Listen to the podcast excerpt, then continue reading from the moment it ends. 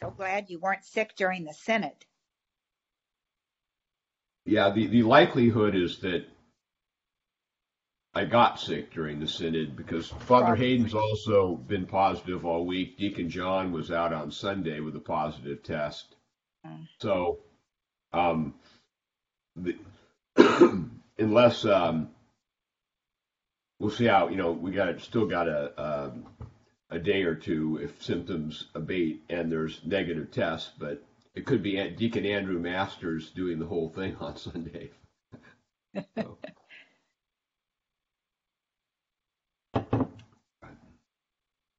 You can but do it. yeah, just sequestered here. I, I don't actually, honestly, if the truth be told, I haven't really been sick in a number of years, but I've never minded every year or two a kind of really good case of the flu that just knocks you down and renders you unable to move, and so you just have to kind of sit there and be sick. I don't like it all the time, so I don't. I haven't minded this that much, you know, other than you know uh, how you, how you fill things in. So it's been fine hanging in my room, you know, kind of just chance to organize, step back. So. Well, it's 10:30. We'll start. So let us pray. Bless the Lord who has caused all holy scriptures to be written for our learning. Grant we may in such wise hear them, read, mark, learn, and inwardly digest them, that by patience and comfort of thy holy word we may embrace and ever hold fast the blessed hope of everlasting life, which thou hast given us in our Savior Jesus Christ. Amen. Morning to all come late. Hi, Joan. We have Elena. Carol's disappeared. My preference is when people, I like to see people, but if you're like indisposed and need to excuse yourself, that's fine. Or you just like to hide because you're shy, that's fine too. Um, we're uh, talking about um, Revelation 17 today, and in many ways, um, this chapter is central to the interpretation of um, Revelation. If you are really interested in, I, some of you already sent it to. Um, I have a did a paper on the interpretation of the whore of Babylon as unfaithful Israel, but it's really the interpretive key to the entire writing because this is who is being judged, this unfaithful woman. And once we identify her rightly, the historical context really fits. You, you, you're you're left with the the inarguable conclusion that um, of where this is situated historically, and so we'll look at that a little bit today. Um, in terms of interpretations, um, and, and, and, just to get into chapter 17 with a verse where in chapter it says, uh, Then one of the seven angels who had the seven bowls came and talked with me, saying to me, Come, I will show you the judgment on the, of the great harlot who sits on many waters. And later on should be called Babylon the Great, the mother of harlots. So the question is, who is this? And that's a very now historically, there's been a couple of of interpretations that that have um, prevailed in commentaries. Um,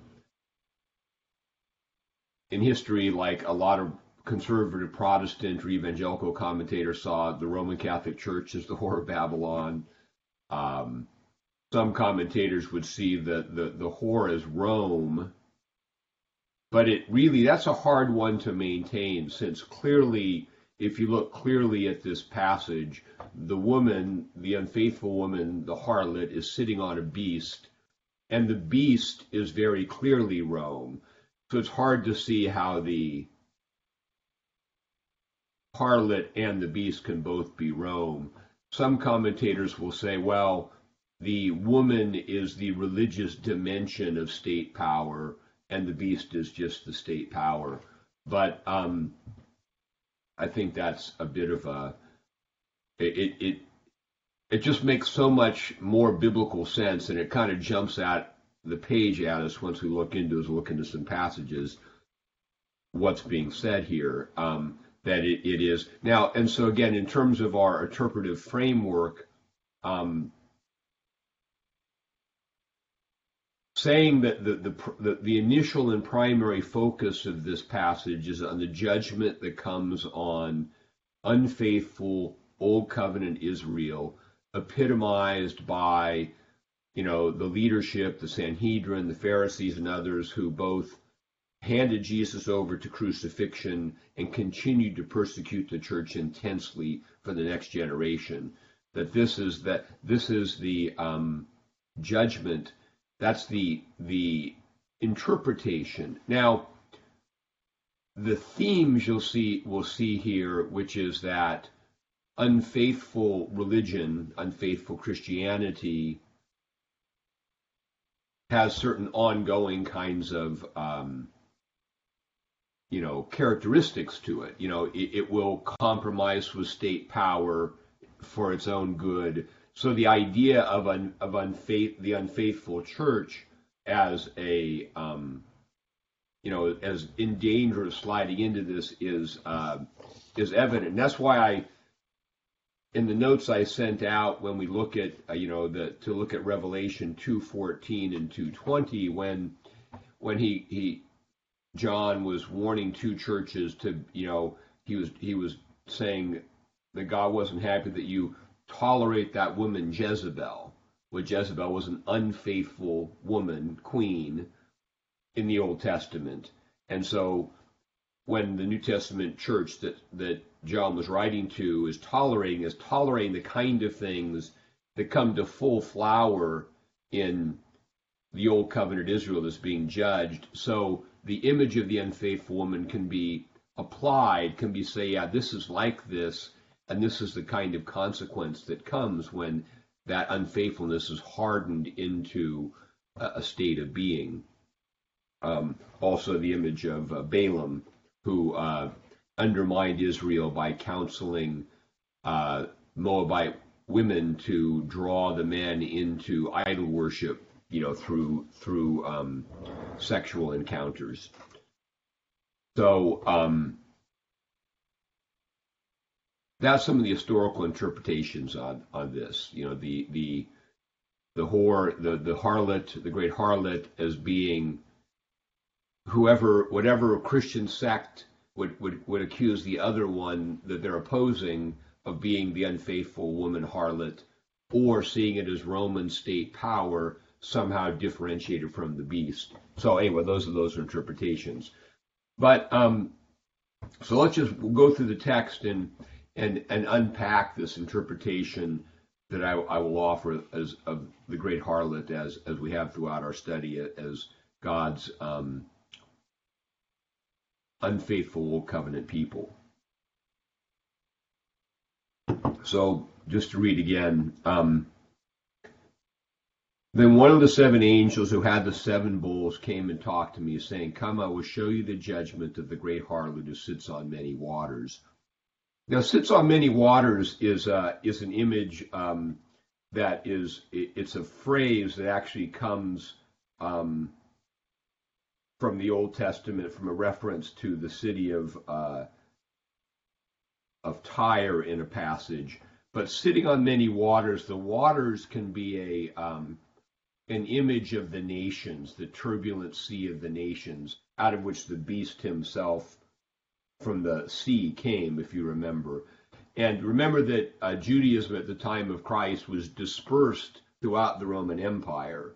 There were synagogues in every major city. So this woman can clearly be seen as sitting upon the waters. And the judgment we're going to get here should not, or the, the posture of judgment should not be unaware of the whole narrative of Acts where perpetually throughout the book of Acts, when St. Paul goes, he preaches in a synagogue, those who reject him, usually get some believers, but those who reject Paul's message in the synagogue typically collude with the local Roman authorities to discipline or persecute or get rid of Paul. So, this image of the woman in collusion with the beast is a, a fairly consistent and inarguable theme, not only of the Gospels, where the Sanhedrin hands Jesus over to Pilate, Rome, the woman in Rome sitting on the back because the woman couldn't do it by herself. She sat on the back of the beast. But throughout Acts, there's this numerous circumstances in all these cities of Asia Minor and, in, and into um, um, Greece and other places where where it's um, this conspiracy just repeats itself, where the, the, the opposition to Christ is there's a collusion with local authorities to persecute the church. So she sits on many waters. She's spread around the Roman Empire, with whom the kings of the earth committed fornication, and the inhabitants of the earth were made drunk with the wine of her fornication. And, and what we would think about here is so the kings were talking about this collusion between, you know, of the kings using um, her religious status for her for their own benefit, which would be the fornication, and the inhabitants of the earth would be seen more as Israel itself, uh, where um, the persecution of, of of the early apostles was intense, and um, this passage is going to is going to talk about about the woman being drunk with with the wine of the blood of the martyrs. So we'll we'll, get more of that. Um, feel free if you have a question or a comment to just uh, come in and, and, and ask it or, or state it. So now I want to spend some time, extended time, just kind of walking through. I, I sent you some verses, um, Isaiah, Jeremiah, and two chapters of Ezekiel, but they are extended condemnations of Israel as as an unfaithful woman. And one of the reasons that the interpretation of the um, great harlot here demands an interpretation of Israel is that there really isn't a situation in the Old Testament where any nation is called a harlot unless that nation first had a covenant relationship with God that they violated. So that the unfaithfulness is that the woman who's supposed to be the bride, but who who becomes unfaithful. But someone who's never had a covenant relationship with God is never termed a harlot per se. There are two there are two countries in the Old Testament other than Israel who are referred to in this language of harlotry. Um, one is um, in Isaiah 23, verses 15 through 17, uh, the, the nation of Tyre. I'll just read this verse. Now it shall come to, come to pass in that day that Tyre will be forgotten 70 years according to the days of the king. At the end of 70 years, it will happen to Tyre as in the song of the harlot. Take a harp, go about the city, you forgotten harlot. Make sweet melodies, sing many songs, that you may be remembered. And it shall be at the end of seventy years the Lord will visit Tyre. She will return to her hire and commit fornication with all the kingdoms of the world on the face of the earth. Now, the unique relationship of Tyre with the God of Israel is rooted in the relationship we see when Solomon built the temple. Hiram, king of Tyre, brought um, sent a lot of lumber and was a, a sort of a co-participant, um, believing in the God of Israel and supporting the work pro- project. So God sees that relationship of knowledge on the part of the king of Tyre as therefore being culpable in subsequent generations where people um, fall away. The other um, nation that's that's referred to in terms of harlotry is is Nineveh, which is the capital of Assyria.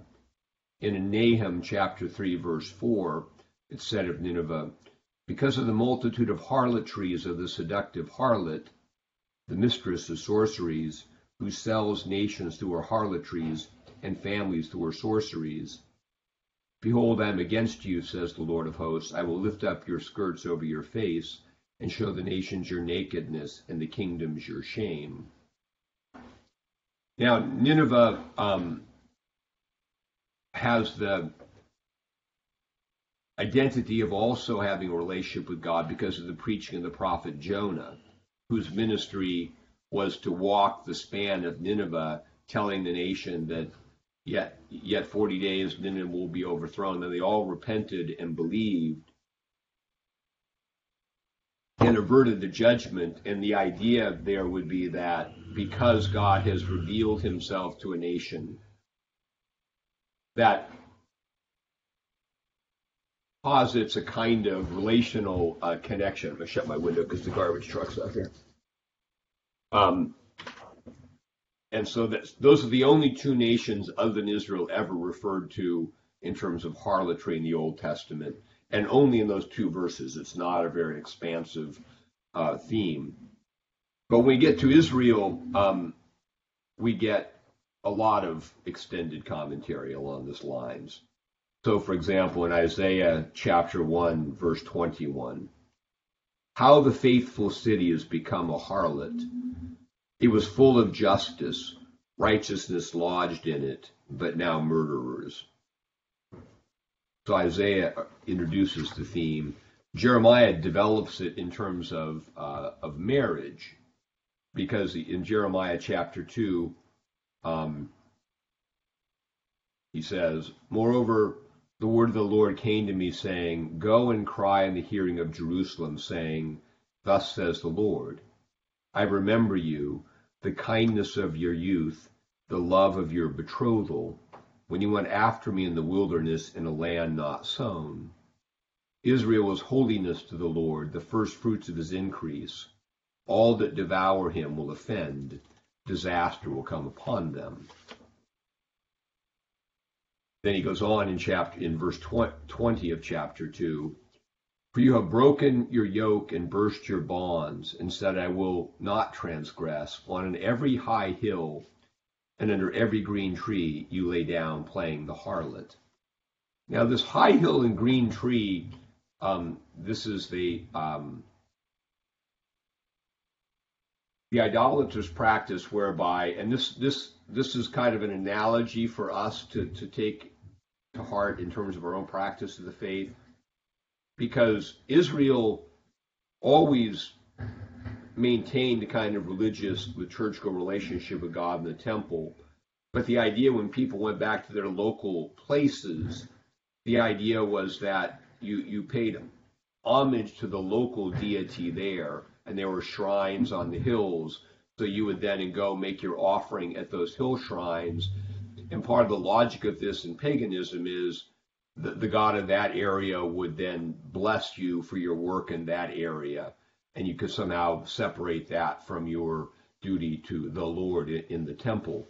But so, so the idea of uh, when under every high hill and uh, under every green tree, these are hill, idol shrines erected throughout Israel on in places that were local deities. You know, probably Baal worships. There were a female deity called Ashtoreths, and God sees this as fornication because you come to the temple and you enter a relationship with me, but then you go into your life and you make compromises all over the other place.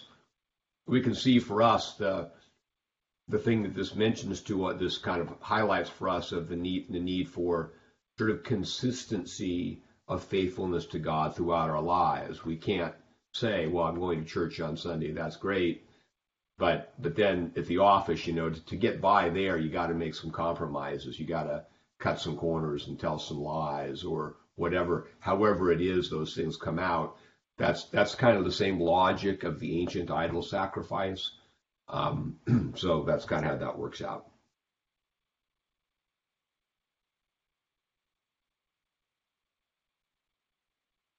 And he gets very graphic in discussing Israel's unfaithfulness. Um, verse 23 of chapter 2 How can you say, I am not polluted? I have not gone after the Baals. See your ways in the valley. Know what you have done. You are a swift dromedary breaking loose in her ways. A wild donkey used to the wilderness that sniffs at the wind of her, in her desire in her time of mating who can turn her away? All those who seek her will not weary themselves. In her month they will find her. So they have to go seek out unfaithful Israel as a as a partner. She's more than available and, and soliciting these.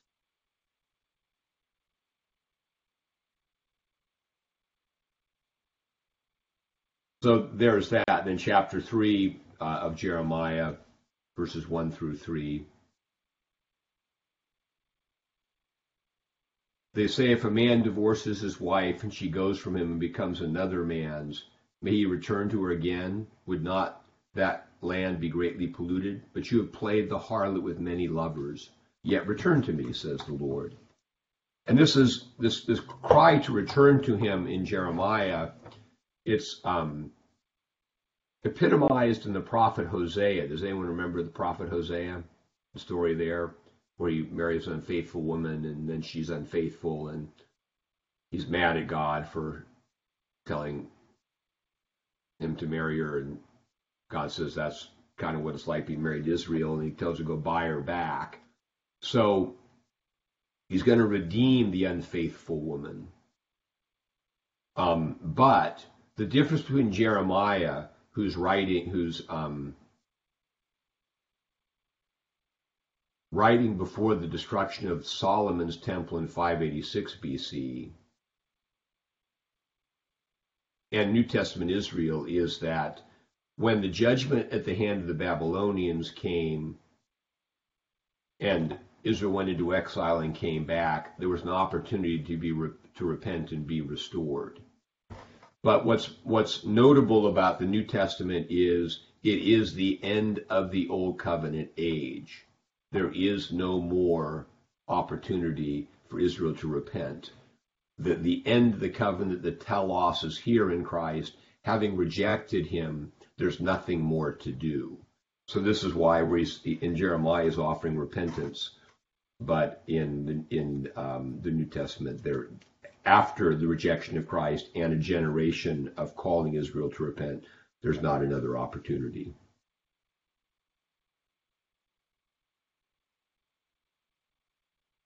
It's interesting in verse 3 he says uh, you have uh, of Jeremiah chapter 3 you have a harlot's forehead you refuse to be ashamed that kind of stiff neck but it'll talk about something written on her forehead in in, uh, in, in Revelation as well.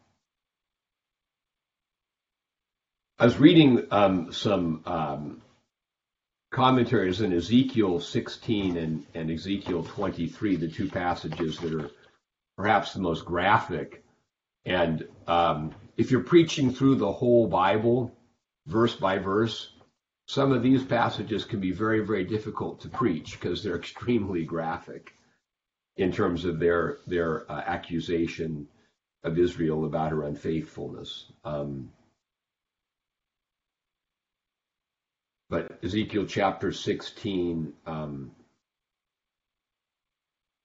verse 14 your fame went out among the nations because of your beauty, for as a perfect through my through my splendor which I bestowed on you, says the Lord God. But you trusted in your own beauty, played the harlot because of your fame, and poured out on your harlotry, poured out your harlotry on every everyone passing by who would have it.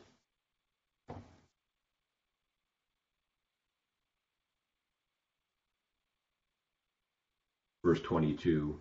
And in all your abominations and acts of harlotry, you did not remember the days of your when you were naked and bare, struggling in your blood. It's kind of the, the birth imagery.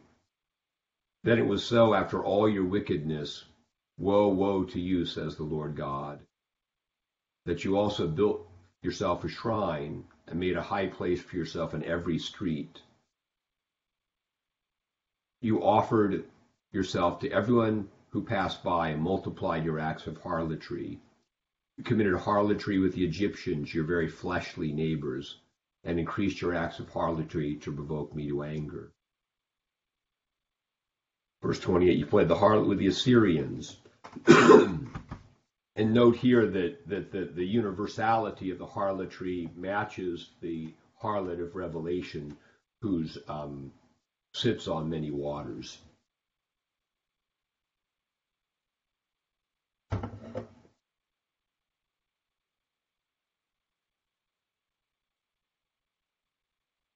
Moreover, you multiplied your acts of harlotry as far as the land of the traitor Chaldean, and even there you were not satisfied.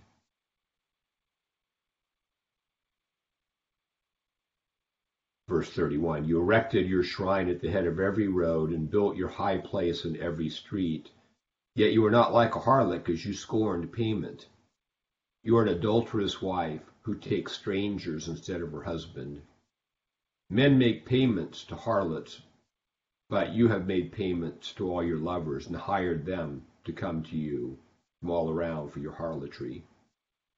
You are the opposite of other women in your harlotry because no one solicited you to be a harlot, and that you gave payment, but no payment was given to you.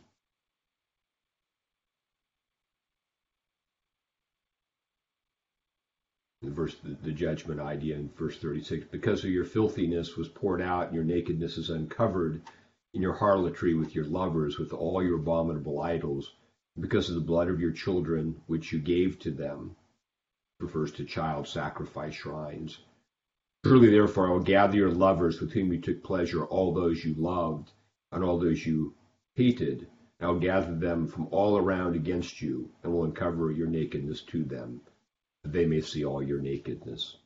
So you made compromise with the nations, but this is part of the theme of Revelation that the very beast with which he's compromising is the beast that's going to destroy her in in the in the um, in the invasion. Just a few more verses from verse from Ezekiel 23. Um, but my point in doing this too is to highlight something that's just often missed. And I, I made a point in we started Revelation is that everything in Revelation is deeply rooted in the scriptures. So if you have an image of an unfaithful woman appearing in Revelation, you want to know where does this come from? And it's inarguable where it comes from. Once you read the prophet and say clearly, this is God's verdict on Israel who was unfaithful. Most of the errors in interpreting Revelation come when people try to make an interpretation out of whole cloth and not deeply rooted in the fabric of Scripture like Revelation intends itself.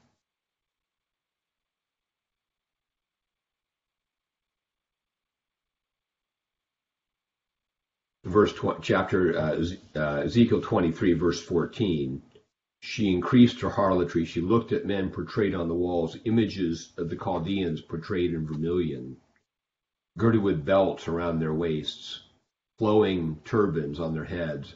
All of them looked like captains. As soon as her eyes saw them she lusted for them and sent messengers to them in Chaldea. Now, part of this lusting here we should be we should unpack what is talking about because this is the second, um, the first primary unfaithfulness that has this sort of sexual overtone is the worship at local idol shrines instead of full devotion to God. The second major pillar of it is trusting in foreign powers rather than trusting in God. So when Israel was overwhelmed and surrounded by an enemy, God wanted them to trust in him. And instead they they hired the Chaldeans as their protectors, paid them tribute. So you protect us from them. And but then of course somebody later on would rebel against the Chaldeans and the Chaldeans would come and destroy them. Or they so and typically it was Israel lived in the space uh, in the ancient world with Egypt to the south and whatever sort of to the you know northeast, whatever power was prevailing would would come down through um, Israel, which was a natural passageway down to Africa, and so it was a land that was fought over a lot. And rather than trusting God, and and um, you get in, images of this in say Judges when Israel's overwhelmed, they call to God, He raises up a deliverer and saves them. They they trusted in political alliances rather than in God Himself. Um, I don't have a ready um, application to our current situation the relationship between church and politics, but there clearly is one about the idea that we we we, we trust in some political solution to something uh, because it because it, it's not and it's rather than trusting that God is going to bring about what He is. But those are the poles of it. So it's not just a generic harlot imagery. It is God is Israel is devoted to God. That means worship Him only, no idols, and it means trust in Him. Don't trust in other things to defend you that compromise you. Um, verse 17 the babylonians came to her into the bed of love and they defiled her with their immorality so she was defiled by them and alienated herself from them she revealed her harlotry and covered her nakedness then i alienated myself from her she lusted for her paramours whose flesh is like the flesh of donkeys. That's where it gets a little graphic. She lusted for well endowed paramours.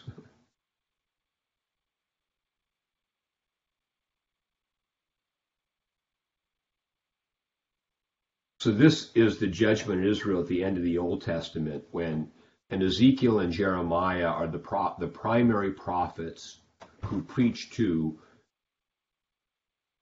Old Covenant Israel just before the Babylonian invasion of, of Jerusalem in which the temple was destroyed, Solomon's temple, and in which people were carried off to exile. Um, that was 586 BC when the destruction of the temple was. They returned from exile, they rebuilt the temple, and um, that's the the rebuilt temple is the temple that Jesus comes to.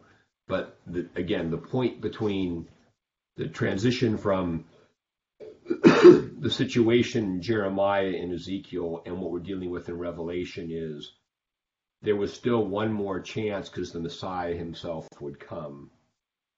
And now what we're with in Revelation is the end of the old covenant age and the final judgment on the woman who continues to be unfaithful.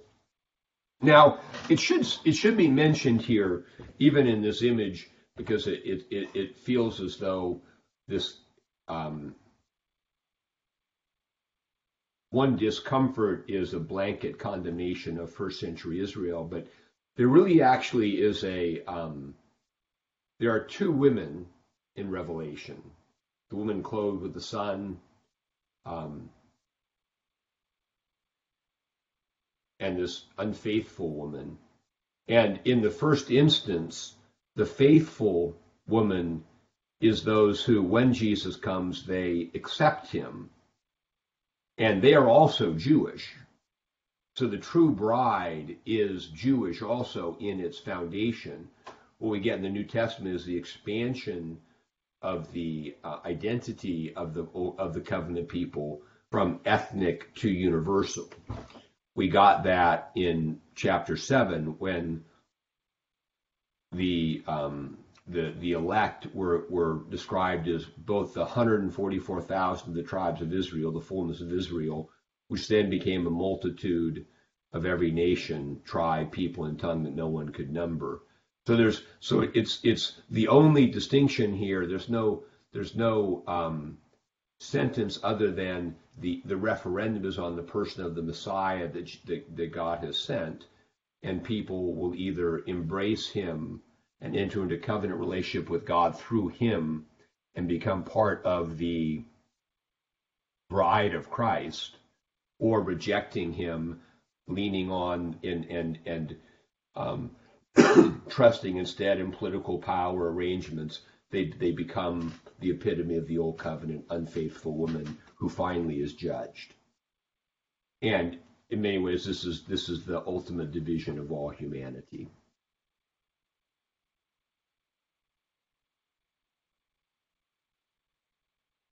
Any thoughts, questions by that? It's harder online. People are less reluctant to talk, but please say something. I don't want to talk straightforward for 15 minutes without input. At least when in person, somebody has a question now and then. But there's not. I mean, it's not. There's nothing mysterious, mysterious about that. Hopefully, it's clear though that that what we're what we're looking at. So let's move on with uh, chapter 17, verse 3. So he carried me away in the spirit in the wilderness, and I saw a woman sitting on a scarlet beast, which is full of names of blasphemy, having seven heads and ten horns.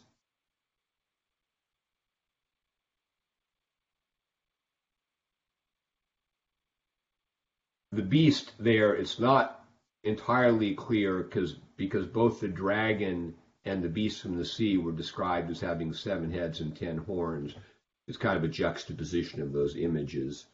Um, the wilderness is interesting. Um, one interpretation of that is um, she's in the wilderness um, because unfaithful Israel lives in the wilderness. That's her abode, which is also the abode of evil. We notice that the um, the new covenant people, the, the faithful woman, spends a time in the wilderness, but it's only for purification to bring her back into the land. So the wilderness here is an image of her of her abode. The woman was arrayed in purple and scarlet and adorned with gold and precious stones and pearls, having in her hand a golden cup full of abominations and the filthiness of her fornication. And we're going to get again the the the, um, the golden cup is like this cup of communion, and so the idea of um, the woman, unfaithful woman, in relationship with the beast has a cup to offer, which is ultimately going to be a cup of judgment. And this is clearly contrasted, at least symbolically, with the church, who is the faithful woman connected to God, who also offers a cup of communion, a cup of salvation, which is interesting. It's the blood of Christ. And here we're told that she's drunk on the blood of the martyrs and saints. It reminds me of the, it calls to mind the double meaning of the Passion narrative when um, um, Pilate tries to profess innocence to say, I'm innocent of the blood, and the crowd says, His blood be on us and on our children. And that can be the blood, the, the cup, the blood and cup of judgment. It can also be the covering blood, the cleansing, you know, and so this, this contrast and juxtaposition of the two are clearly being offered here, um, being portrayed here, being developed here. Her um, glorious apparel is her native vocation as God's people. He decked her in jewels. The high priest was gloriously arrayed. Um, he had taken her from Egypt and made her into a glorious woman. But what's happening here in, in John's heaven's eye view, he's seeing her true nature. She looks glorious, but she's really just a, a, a harlot in the wilderness on the back of a beast. And this is um, something to always remember for us when we're looking at the world, because um, things in the world don't always look as they truly are in the fullness of, of God's sight. It looks like those in power are thriving and they can't be overthrown. It looks like those who are um, faithful are being persecuted. Um, but from God's in God's eyes, so what we're getting here is their true nature and identity revealed to John, who sees them as God sees them.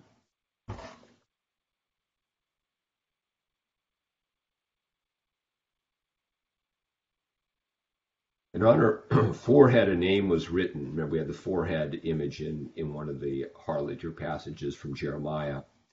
Mystery, Babylon the Great, the mother of harlots and of the abominations of the earth.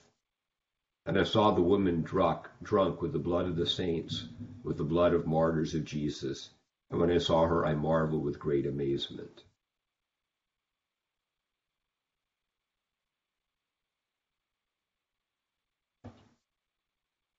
The um, in Matthew uh, chapter 23, verse um, 23 and um, this is where this ide- identity becomes clearer if we just look at it. Um, so he says in Matthew 23, verse um, 34, when he's talking to the Pharisees, Therefore, indeed, I send you prophets, wise men, and scribes. Some of them you will kill and crucify, and some of them you will scourge in your synagogues and persecute from city to city. That on you, and this is this is connecting us here, this, this woman drunk with the blood of the saints, that on you may come all the righteous blood shed on the earth, from the blood of righteous Abel to the blood of Zechariah, son of Berechiah, whom you murdered between the temple and the altar. Now, what's interesting here is that, so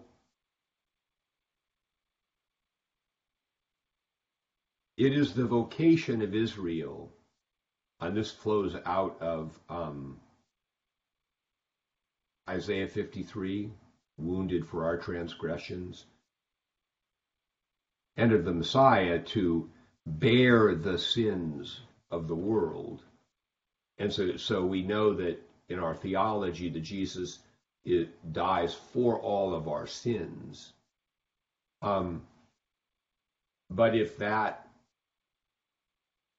is rejected, the converse is this that you die for all of your sins. So the blood comes on you.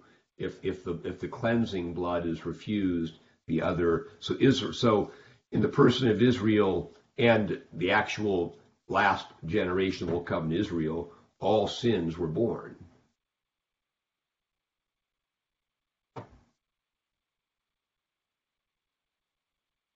And, and John marveled because he, he she was such a glory. It seems like he marvels because she was such a glorious woman, and it didn't make sense that that that, that it was a conflicting imagery for him.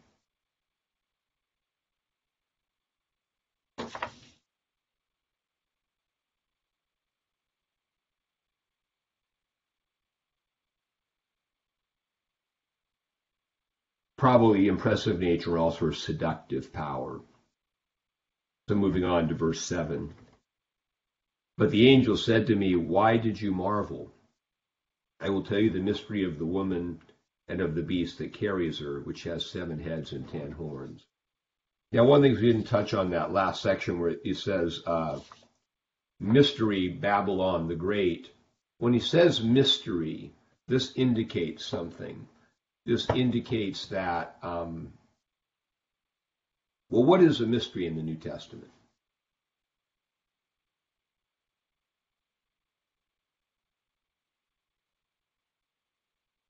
Is it is it Christ and that we that that we have that connection in, into that divine? The, the concept of mystery, the, the idea of mystery, what what what does that um, like St. Paul says in Ephesians, that the Christ made known to me the mystery. It's the same word here. It's related. Mystery is the word, is the Greek word from which the Latin word sacramentum comes from, or sacrament. Everyone's got, so this is a basic concept of the New Testament is that a mystery is not like a murder mystery, you don't know who did it a mystery in the New Testament is something that's has been hidden or is hidden, but is revealed in some way. So when, when John proclaims it's a mystery, there's a hidden thing that's being revealed to John. A sacrament is a revelation. It's a hidden thing, the reality of Christ that's revealed through the bread and the wine in the participation. And this lets Hey, us so- know. Yeah. Hey, Bishop, this is Jack. Uh, so, uh, Jesus in his parables would be revealing mysteries of the kingdom, then. Is that true? Well, he would be um, he would be both revealing and concealing them. Well, then that's a mystery. And I, I want to say, but because this is something people often miss with parables, Jesus, in his own language, um, says that the main purpose of parable is actually to hide the truth. He says, To you it has been given to know the mysteries of the kingdom, but to others in parables, that seeing they may not see. So that the, the, dif- the difference between people who have faith and people who don't have faith is that faith through prayer and and seeking obtains understanding. But a lack of faith encounters the obstacle, I don't get it, and, and gives up and doesn't get to understand it. So so parables, but in truth, parables have both the ability to reveal and conceal. So to you, to the elect, yes, you can search out the meaning of a parable and find it out. But to people outside, they can't get it because it's just They've been blinded. Yeah.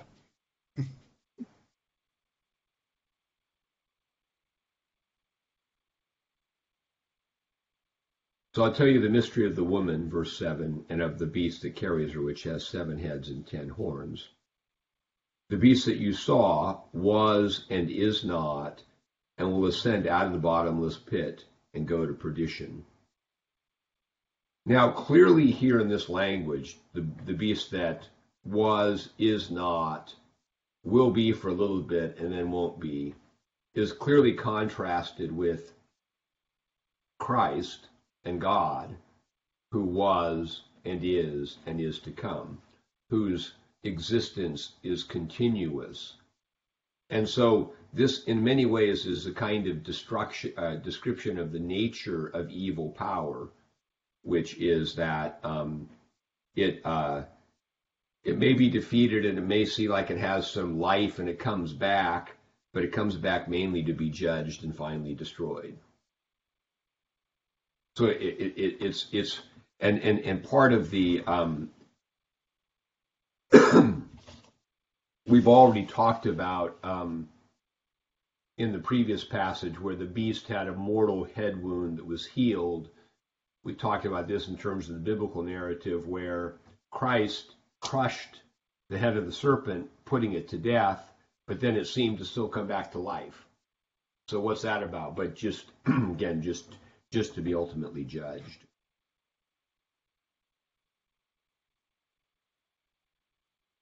And those who dwell on the earth will marvel whose names are not written in the book of life from the foundation of the world when they see the beast that was and is not and yet is. Marveled that he has this life, lacking the wisdom to know that it's temporary life. Same thing, the devil has come down to you having great wrath because he knows his time is short. And so much of the spiritual life is caught up in this tension between um, the apparent triumph of evil in the short period and the temptation to capitulate for temporary comfort versus the assured triumph of God that already has been and will be brought about locally and universally in God's good time, for which we're to persevere faithfully and wait.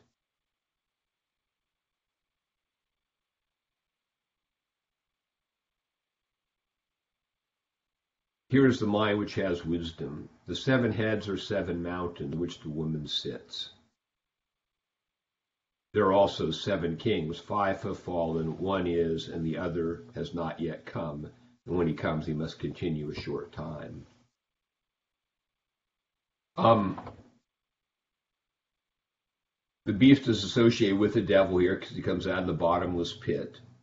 We've already had that in Revelation 9 1, 9 11, have it again in 21 through 3.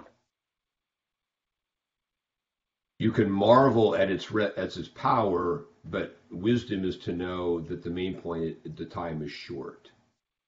It's, it's not going to be forever.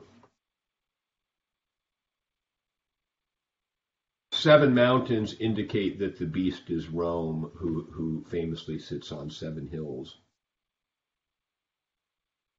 Um, the seven kings, um, you can find a list of seven that kind of fits um, the line of the Caesars, which were um, Julius Augustus, Tiberius, Caligula, Claudius, um,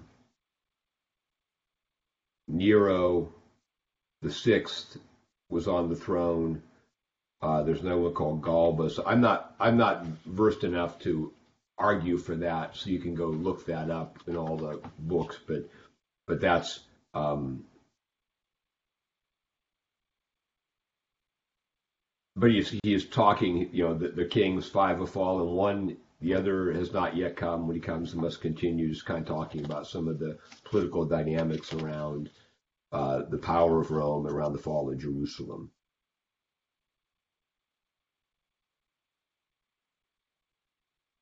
And the beast, verse 11, that was and is not, is himself also the eighth, and is of the seventh, and is going to perdition.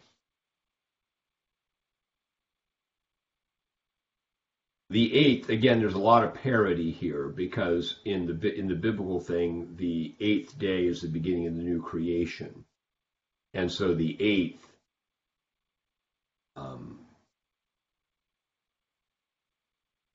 mimics the idea of something new, but it's always short-lived with the beast, and this is always the reality of just human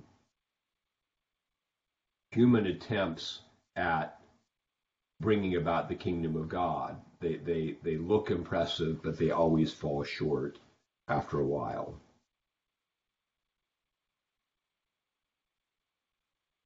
The ten horns which you saw are ten kings who have received no kingdom as yet, but they receive authority for one hour as kings with the beast. I, I you know, there's you can run with that, but the idea of the ten of ten horns represents a fullness of, of power, a completion of power. And when um, the Romans attacked Jerusalem and Israel, other nations joined in and helped. So it was the fullness of the power of the beast represented by all the kingdoms that were its subject kingdoms, I think that is being referred to here.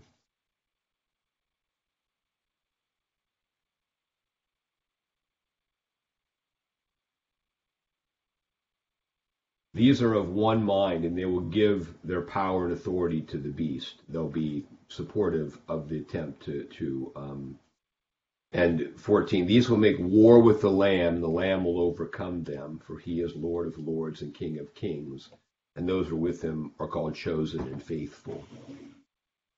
Now, one of the things that should be, um, you know, there's persecution of the church, but also in the destruction of Jerusalem, it should be noted that from the Roman point of view, there wasn't a lot of difference between Judaism and Christianity. And there was a, at least in the Roman mind of destroying the temple, there was some idea that if we get at the root of these, we'll kill both of these pesky religions that we don't like. So the war with the Lamb is that is that the destruction, though though certainly aimed at the Jewish rebellion, is is also aimed at at all things um, Jewish that are that are, are really seen as as part of the same cloth. Um, but the Lamb will overcome them because He is Lord of Lords and King of Kings. He is really in charge. He's the one who was and is and is to come. He's not the one who was and is not and is coming and then he's going to go. And those who were with him were called chosen and faithful because they're faithful. And then he said to me, The waters which you saw where the harlot sits are peoples, multitudes, nations.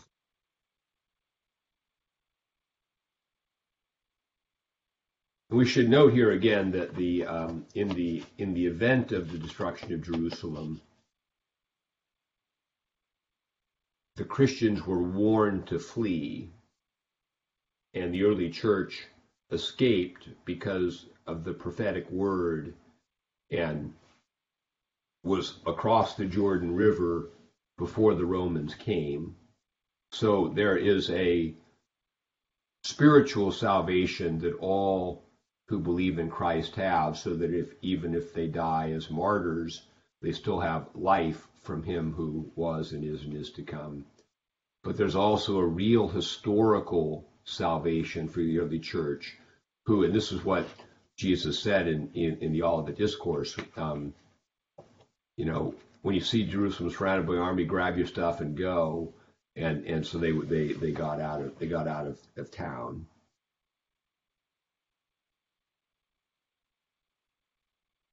In verse 16, and, the ten horns which you saw on the beast, these will hate the harlot, make her desolate and naked, eat her flesh and burn her with fire. A pretty graphic image of the burning of Jerusalem in AD 70. For God has put it in their hearts to fulfill his purpose, to be of one mind, and to give their kingdom to the beast until the words of God are fulfilled.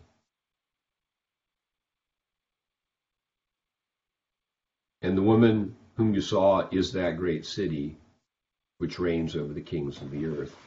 This trips people up um, because you say, well, the woman is the great city who reigns over the kings of the earth. You say, well, it's got to be Rome. But we have to remember here that this is um, being viewed from the heavenly perspective.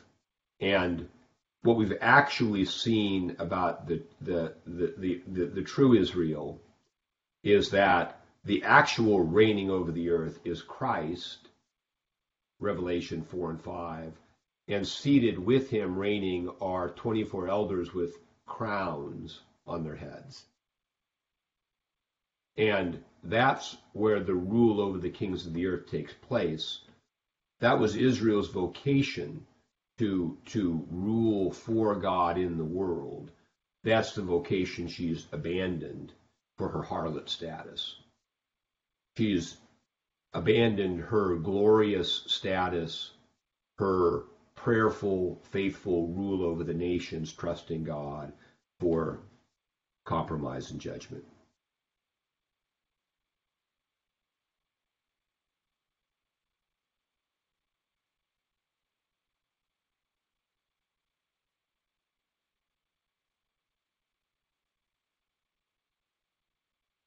Had a question.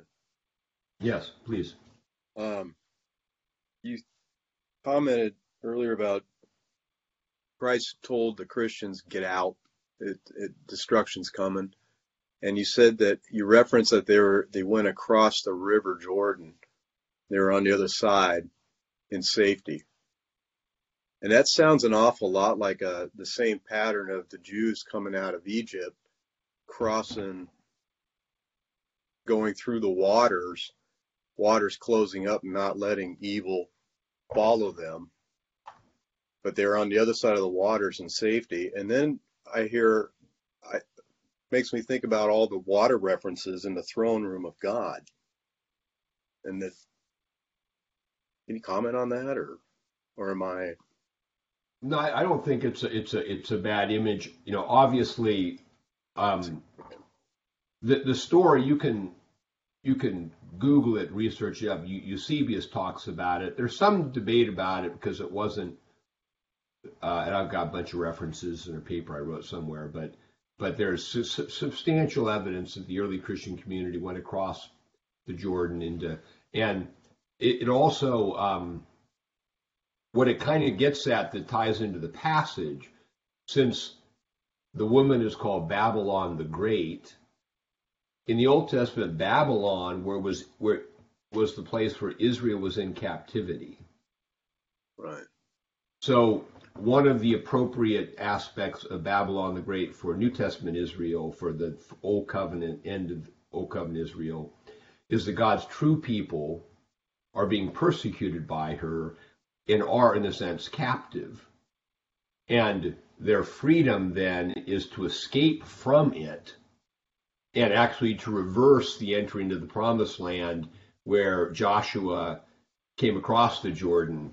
Now the church is going to go go across out into because that which is supposed to be God's chosen people has set itself up for the judgment that comes on the nations, and the protection is taken away. Wow. And actually, the the, the, the, the, the leaving of the early church would be the last it's kind of interesting. I thought about this image so much. So, but it, I think it's significant. Um, in the Old Testament, before the Babylonians destroyed the temple, Ezekiel had a vision how um, God left. And there's the in Ezekiel first ten chapters it, it comes and goes, but how the cherubim rise up out of the holy of holies, go to the door, and then leave the city by way of the Mount of Olives. And once the glory of God leaves, it's open for destruction because the idea, well, God will protect us. Well, he's left. He's not going to protect you now. Now, the return of the glory of God to Israel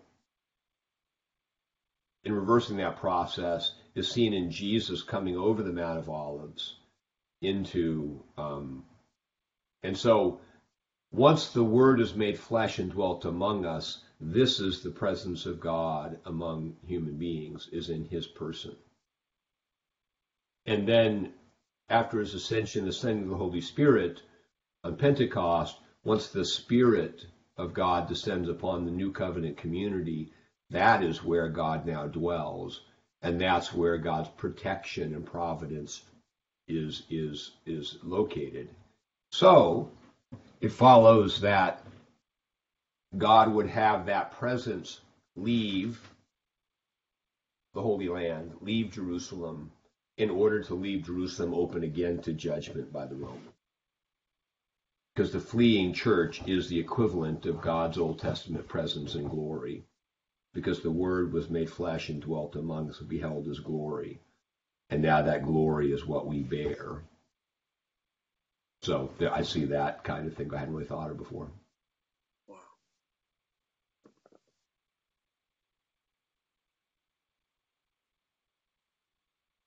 I wonder how that plays out in the modern church. I mean, I think about the Western church and how we've talked about the uh, word I'm looking for, the merchandising of religion. And you know, is that can that be the same pattern of a harlot idea? You know, there's um, these are perpetual temptations for the church and the people of God. So, we're, we're you know that we're we're talking about first the application of Israel, but yeah, we're all tempted to do all the things Israel got real deep trouble for, and so yeah, the whole idea. I mean, certainly in in a, in a culture as commercial as ours is, um, um, there's all kinds of temptations because you know, and it almost goes like, okay, you're this small persecuted church with no strength. You pray, you pray, and, and then God begins to, you know, deliver the people, and all of a sudden now you have prosperity. Now you run the empire. And then what happens? Um, it was interesting. I watched a documentary last night. One thing when you're sitting around sick, you do it, and and it's kind of an interesting documentary. I mean, Rob, you'd probably relate to it. It's called uh, Jesus Music, and and it chronicles the history of of um, of Christian music as it as it was rooted in the Jesus people, the, the Southern California Jesus people movement, some Yeah. seminal stars, and its its migration into popularity and and um, but you see some of the same things in that in that documentary where you know you had this clear uh, thing that happened uh, and they juxtaposed it with the 60s unrest and all those things which is kind of nice historically and the political alienation and that a lot of hippie people kind of were looking for something else and it and certainly centered it at, at uh, in, in Southern California, some degree, Calvary Chapel, to some degree, in that late late time. And this thing happened, and out of that spawned this music culture. It was largely a, a worship music culture. But then, you know, it became, you know, more refined music culture, and then it became a performance culture, and then the Christian stars are making millions, and that's its own temptation. I'm not throwing any stones at anybody.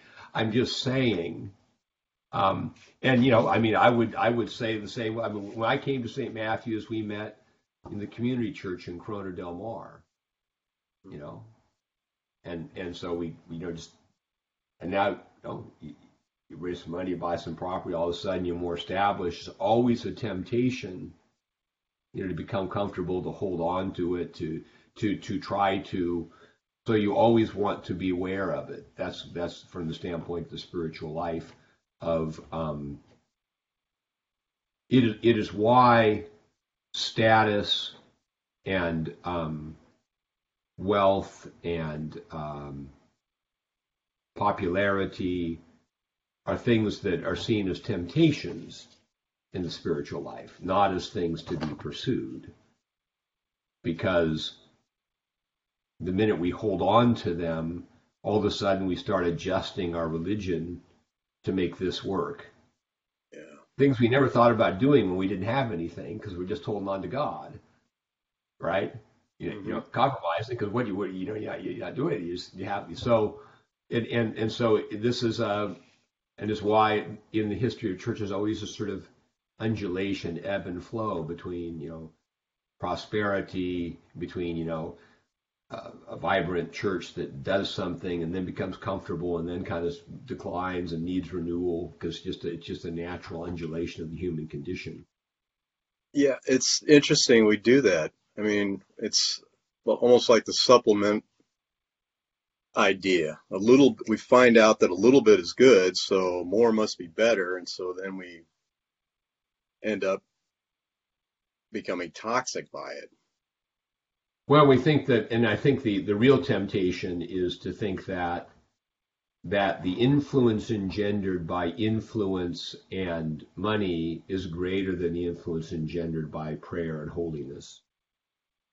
And and so that's I think some of the political temptation. Okay, we got to make this. We got to get a movement going. Get a, got a bunch of people involved. Well, that's a that's a political construct. We have to be relevant for Jesus. Yeah, because he was he was clearly concerned about that. Yeah, that's why I spoke in parables. Well, one thing, one thing that that I keep seeing over and over again is like the devil always offers us something we already have, you know? But it's like I can see how, and I was going to ask you about that, how I'm still stuck on the beginning part when you were saying, you know, they hire the Chaldeans. Like in our normal everyday life here would be like, look, God provided these mercenaries to protect us. You know what I mean? And so people get in that mindset and think, oh, you know, God's giving us more information or, you know, or it's like someone told me before, it's like if we had telepathy before Adam and Eve did, let's say, and and it's like the devil comes and look, here's this phone where you can call each other when you used to all be in quiet and be connected, you know, or we could walk on water and you look, here's this boat, you know, and there's nothing wrong with the boat, but now you're trusting in that instead of understanding how Christ could walk on the elements, you know? I don't know. Well, I mean, I think that, that, that again, getting back to the, the spiritual life has an ongoing challenge to it. And most of these things, whether they be phones or whatever, are not intrinsically bad. We can also get into error of, um, you know, of, of so no, we just got rid of those, then it'll all be better. No, we always have to fight for our freedom, which is discipline ourselves against excessive attachment to anything in the world. Sober in all Yeah. things. So, anyway, I want to make sure we finish up because we're 10:30. Because I want to make sure everyone. Bishop, can I just ask you what You can just platform? walk out when you're in a, in a video thing, but we'll start. We'll, we'll close with a prayer. Let's pray. Lord, bless us and keep us. Lord, make His face to shine upon us and be gracious unto us. The Lord lift up His countenance upon us and give us peace this day and forevermore. Amen. Can I ask you what platform that was on? The Jesus music? You Remember? Prime Video. Amazon Prime. Okay. Video. It's about an hour and something documentary. It has like the Amy Grant, Lubens Lars, some of the luminaries of it. It was it was it was, um, it was instructive. It was it was a good little uh, you know uh, especially for people who who aren't familiar with as I'm not completely familiar with the, the whole Jesus people movement and where it came from and some of the contours of it and and then uh, Did they mention on that video the movement with Cal- Calvary Chapel that you already Love Song. You remember? Yes. Yes, All right. absolutely. Yeah, they were right there. That was. We were going to Calvary Chapel at that time when Love Song came on the scene, and they were. Yeah, that they looks, were. that looks large, and it starts with Lonnie Frisbee preaching, looking like Jesus, and Yeah, and, yeah. and Chuck Smith and, and that. But I mean, it's mostly about the music, but all those major characters and bands you know will be in it for sure. Yeah, it certainly was a progression of it. I remember. By the time we left, it was million dollar stage lighting, It's multiple camera set angles, and wired up huge uh, recording studio. Oh my gosh, it, it it evolved exactly like you said. I don't. It's anyway, we're good to be with you this morning. Thanks for showing up online. Hope to be back uh, in person next week and, and carry on. Right. Feel better, Thank you, Bishop. Bishop. Thank you. Bye-bye.